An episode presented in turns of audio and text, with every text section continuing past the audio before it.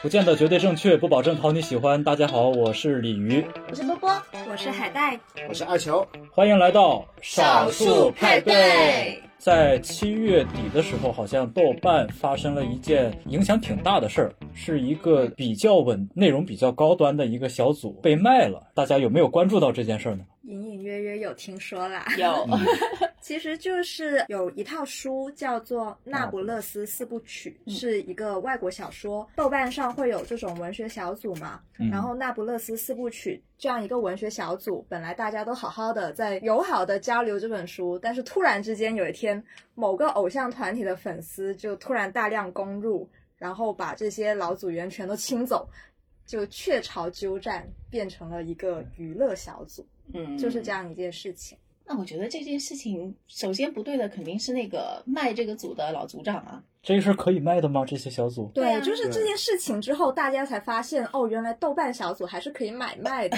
对，接下来的问题就是他们为什么要买卖这些小组呢？因为按照一般的规则来说，你要一个小组自己创建就好了。嗯，但是现在居然需要花真金白银去买小组，我觉得也蛮好笑的。他是买一个成熟稳定的小组，因为我看那个报道是说，现在尤其是清朗行动之后，豆瓣好像对这些娱乐小组管控的特别严。你如果新注册的话，很难通过申请。对，其实，在清朗行动之后，豆瓣的小组规则有了蛮大的改变，比如说，它取消了所有的私密小组，嗯，然后全部都要转成公开。当然也包括大家都知道的，有几个比较著名的娱乐大组全都被封禁了嘛，取消了嘛。所以现在你要再搞一个娱乐组是非常难的。那我在想，他们把这个高端文学组买过来之后，变成一个娱乐组，那这个娱乐组就能够活下来了吗？我也觉得挺奇怪，因为就是这一个偶像团体的粉丝。去抢了人家的小组，那实际上你们粉丝可以不注册娱乐组啊。你们要圈地自萌的话，自己注册一个生活小组，讨论讨论一下自家 idol 的小故事什么的，不也一样可以吗？应该就是原来别人就像有一个城一样，人家已经建好了，包括这个城的规模，对吧？里面的权限，那这块地方比较好，那他们可以现成拿来用。但是他说，很多买卖进行完了之后呢，娱乐组的新组员就踢人，就把这些高端文学组的人踢走了。那个组原先是有七千多个组员的，这个小组买卖完成之后，新的组长是把这七千多人全部都踢出去。组员买的意义是啥？我要这个房子，我要这个权限。这就好比你买了一个二手房，你不喜欢人家老房东的装修，你把人家装修重新全扒了，他认为他是有这个权利的，因为我要自己装修。啊，就是他说的这种感觉。嗯嗯，我要自己的话题，我要挂自己的话。这可能是一个老号的话，它的权限会比一个新号要多一些。对，其实因为如果组员超过一千的话，小组就有分区功能，那我们大批粉丝进去就直接带包入住了。所以其实豆瓣对粉丝而言，它有点类似一个需要提前插旗，就是我不清楚这个小组对我来说有什么用。但我就要占了这块地，嗯，因为其实，在那篇报道里面也有提到说，粉丝进驻了这个小组之后，他们发的东西就是日常生活，变成了组长和他的朋友圈，嗯嗯，其实并没有任何对自家 idol 的一个实质性的功用啊，这和之前。某流量演员的粉丝去养号还不太一样，嗯，因为他当时养了一批水军那些号，然后去给人家那些输影音去刷评论，那倒还是把号养肥了之后，你的权重就高，那他们再去给自家 idol 的作品打分，那影响力就会高嘛，目的性还是很明确的，嗯。这边只是他们可能还没有开始正式行动而已。对对，就先还在就是打扫豪宅的阶段，适应一下这个豪宅。就现在目前还处于动物森友会里面还在存家具的一个一个过程中，还没开始建。我看还挺好玩的，就是那些娱乐组的那些那些人进到这个号里面之后，就一开始就会感叹：哇，这个组里面之前的人聊的东西好高端啊，看不懂。这其实就是反映了豆瓣现在一个生。态的非常非常的割裂呀，对，就是一批是文青，文青，一批是是粉饭圈儿丝，嗯对。对，这个在其实，在那个每次有流量加盟的那个电影出来的时候，那个豆瓣评论你从里面就能看出来，嗯，真的是很割裂的啊。有一些人在说着特别深刻的解读，完了之后还有一批人，你仔细看，他有也在想认真的就是解读这个电影，但实际上说到后面，他都只是想为哥哥打 call 而已。对，就是你可以看到很多努力的评论，就是比如说，哇，这个电影画面很好啊，他音效很好啊，然后叉叉叉，通常就是他 idol 的名字，他的演技在这一幕里面，他眼神里面简直充满了故事呀，嗯，就是这样子，对对就是你你可以看到他很努力的想去模仿。豆瓣普通的评论，但实际上你一看就知道，哦，这是一个很努力的粉丝。就是因为有真影迷，还有真粉丝了，也是这两批人在豆瓣里面，所以像电影的话，现在我是越来越不敢相信它的评分，也越来越难预测它的评分了。因为你不光说是有它的那个粉还，还有黑粉对，啊，对它的打分就很多时候就很莫名，非常的复杂。这几年豆瓣的评分机制好像出来的新闻还不少，总有人告豆瓣。我印象最深刻的是《逐梦演艺圈》吧，应该是嗯他跟是豆瓣是撕过的。这个就炒作 有的人也利用这一点，然后来说，就是我是被人黑了。你别想想自己片子其实很差，对，其实豆瓣现在的评分可以很明显的看得出来，有一些人为干预的结果，比如说它到底什么时候要开分。嗯，这以前是一个，它可能就是根据算法累积到一定的评分人数，那它就开分。对但现在明显不是这样子，它开分的一个时间是可以控制的。就是因为无论豆瓣现在怎么说，它混入了很多粉丝啊、不公平啊也好，但是它的评分仍然算是中国内地里面比较公正的一块儿。但是你你也知道，其实还是有很多手段可以干预的嘛。那他们既要维持这个评分的公正，然后又可能不太得罪其他人，或者甚至可以赚点钱什么的，那就只能控制开分的时间。嗯，是，那也是，因为现在打分越来越困难的，要甄别出来到底是哪些是粉丝，或者是哪些是路人来打分，还是挺困难的。因为现在有些营销号他已经养的越来越肥了。其实我倒不太愿意说严格去区分哪些是真影迷，哪些是路人，哪些是粉丝，因为这三个群体是重合的，嗯你不可以剥夺粉丝表达意见的嗯权利。人家就真的觉得自家哥哥演的特别好，那你要捂嘴吗？我觉得就没有必要嘛。嗯，那如果你看，那一个明星有两百万粉丝，那如果这两百万粉丝都给这个电影电视剧来打分的话，那会出现什么样的后果呀？那不很可怕吗？嗯，对，它有可能会一下子很高，但是这个东西可能就会引起大家的一些关注，说，哎，这片子有那么好吗？然后大家去看了以后，慢慢再把分打低下来。也有少数就是说，当时就是不怎么火的，但是后来大家发现说，哎，还不错。我们回到这个买卖小组的事情，你们觉得这个买卖是是正常的吗？可以买卖吗？当然不正常。嗯，其实这件事情它是买卖了，但是这种雀巢鸠占的行为，其实在互联网历史里面也不少见。就比如说当年百度贴贴吧，就是它还不是买卖，就比如说啊、有个人他可能叫李志，然后他给自己注册了一个个人贴吧，但突然之间就某个明星也叫李志，然后李志的粉丝就是攻占了这个贴吧，把 它换成了全部替换成了明星的内容，这种事情也是经常有的。但是当时的确就是靠人多力量大。就大家一手一脚的把这个城给占了，不像现在你还可以开挂，对吧？对，就是工程机。对使用金钱公式。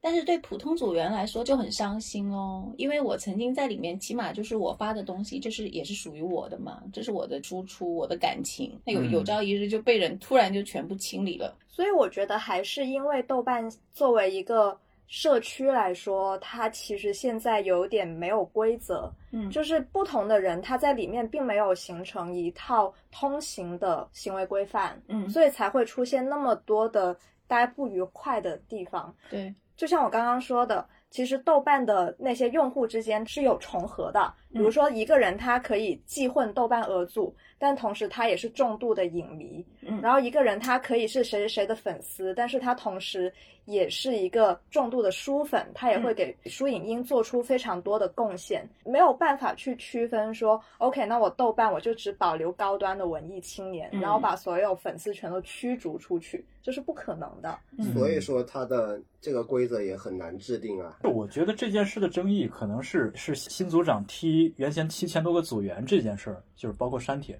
而且我觉得账号买卖这种东西在互联网世界现在已经司空见惯了，是吧？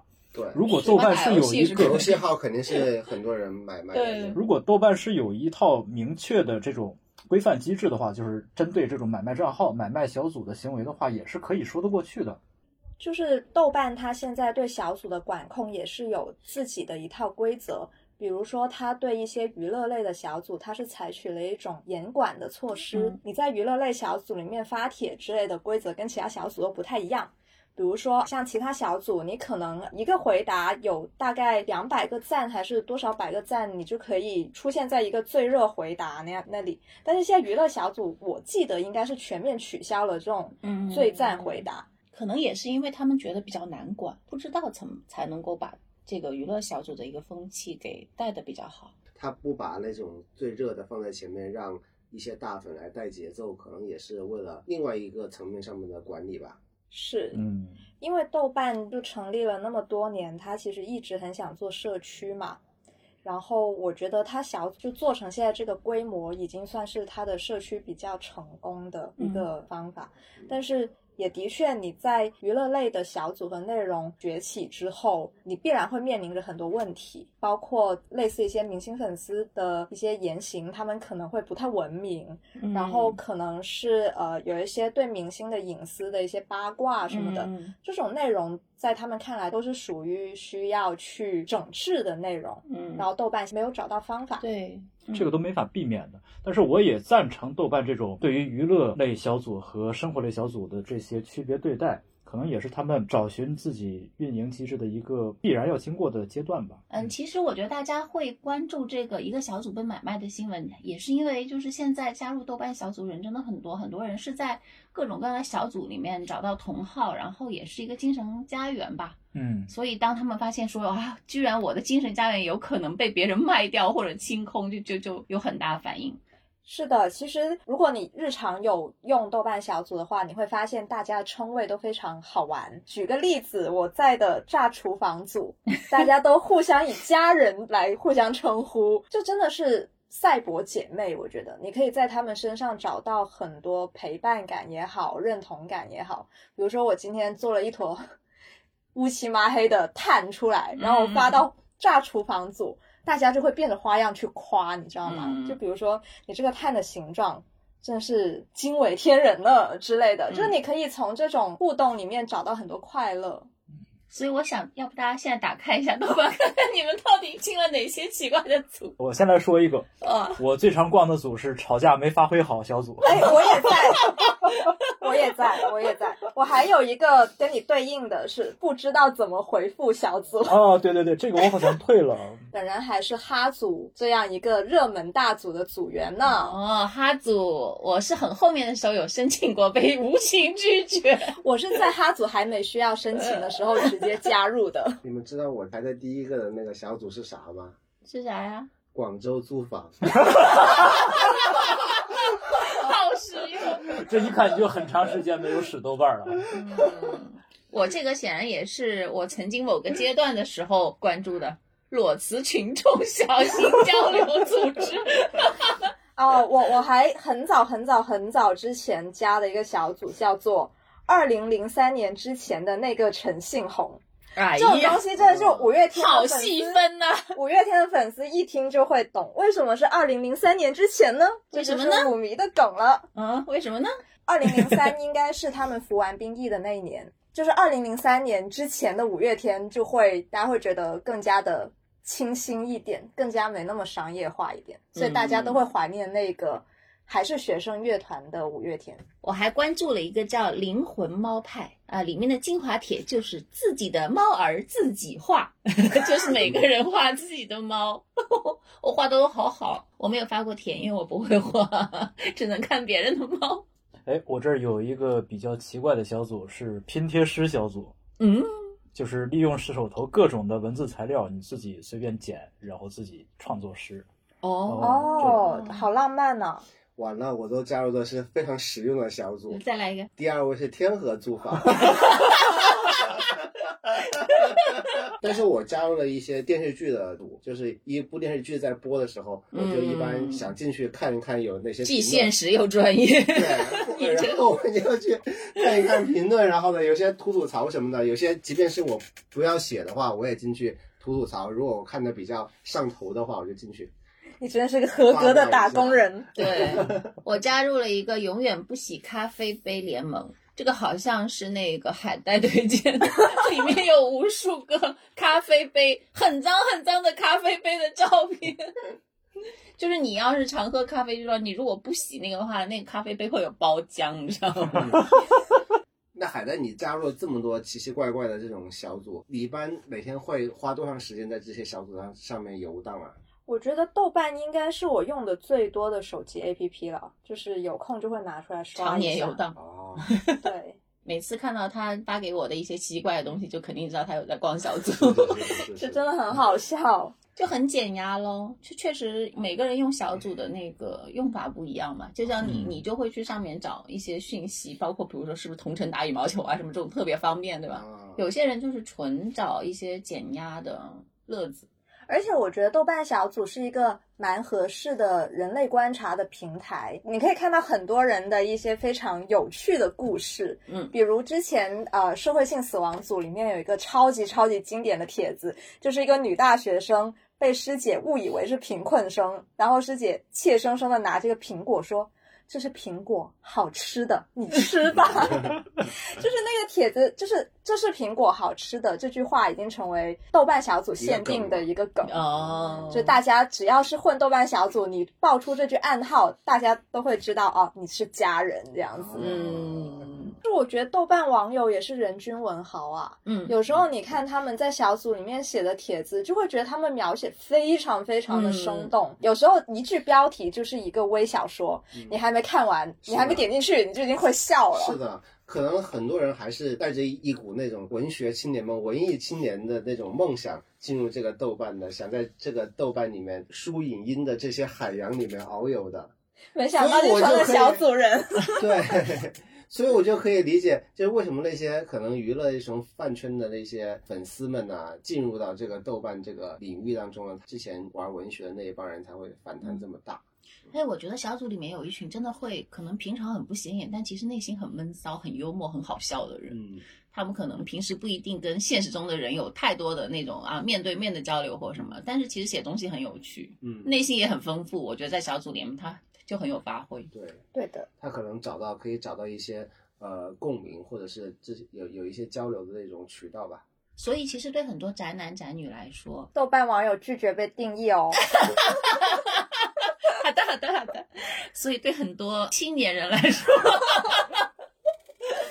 像豆瓣小组这样，真的是一个网络精神家园啦。所以我觉得他们想要守护这这片家园，那种心情我也是能理解的。拒绝买卖，没有伤害。就是我觉得来到一个新的地方，你总得了解一下这个地方的一些规则。嗯当然，豆瓣是一个开放的平台，所有人都可以来玩。但是每个人进来之后，可能还是需要稍微了解一下嗯现有的规则，而不是说不要你觉得，只要我觉得，想怎么做就怎么做。因为这个大平台的生态，你去破坏了它之后，可能对每一个人都是没有好处的。嗯是的嗯但是他如果规则没有约束力的话，还不是想想怎么破坏就怎么破坏咯。所以这件事情其实回到我们说的那个文学小组被粉丝攻占的事情，它其实是掀起了蛮多的波澜。我相信很多粉丝其实也不会同意这样子的做法，嗯，因为你想想看，如果有一天你家的宝贝被人抢走了，嗯，那你会怎么样呢？是吧？是他们以为自己花钱就可以买到一切，但实际上你再换位思考一下，其实你是抢夺了人家非常宝贵的东西。那我觉得大家都是对某一件物品，无论是书也好，还是人也好，还是怎么样都好，都是一个有热爱的人嘛。你其实换位思考一下，就可以明白书粉生气的点在哪里。嗯，嗯，不然有一天对家也可以买掉你的小组。是的，对，是的，就是，毕竟豆瓣真的是我的精神老家，我就希望它不要变得乌烟瘴气，大家可以在这个地方，每个人都可以开开心心的玩耍啊就，好了。那你对嗯豆瓣现在的这个遭遇或者是这个现状，你满意吗？你不要问我这个问题，那我就可以骂一半个小时。我觉得平台也在慢慢适应它的一个用户来源的改变吧，规则也是在慢慢建立。就是我觉得很多豆瓣的新用户来了这里，其实真的可以去慢慢发掘豆瓣的不同玩法。实际上，像刚刚我们谈了很多小组里面有非常非常多有趣的内容和有趣的人，然后如果你们可以去书影音看一下，你也会看到非常非常多。呃，有用、有趣，然后也就可以让你长见识的一些评论。因为我觉得互联网发展到现在，其实很难说有一个地方可以让你看到十几年前的东西。嗯，因为像以前流行的那些论坛什么的，现在就已经基本上变成文物，很少人会去了。然后像比如说微博，它又可能有设置什么半年可见啊之类的，你也看不到以前的东西。但是在豆瓣，你是可以。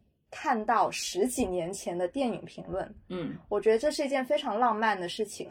有时候我去看一些老片子，然后顺便点进去评论区看看，或者一些讨论区，嗯，然后你就可以看到十几年前提出的问题，到现在还是会有人去写回答，嗯，然后去不断的回应，不断的交流。我觉得这就是一个非常美好的互联网生态。嗯，大家都来保护这个生态吧，嗯嗯。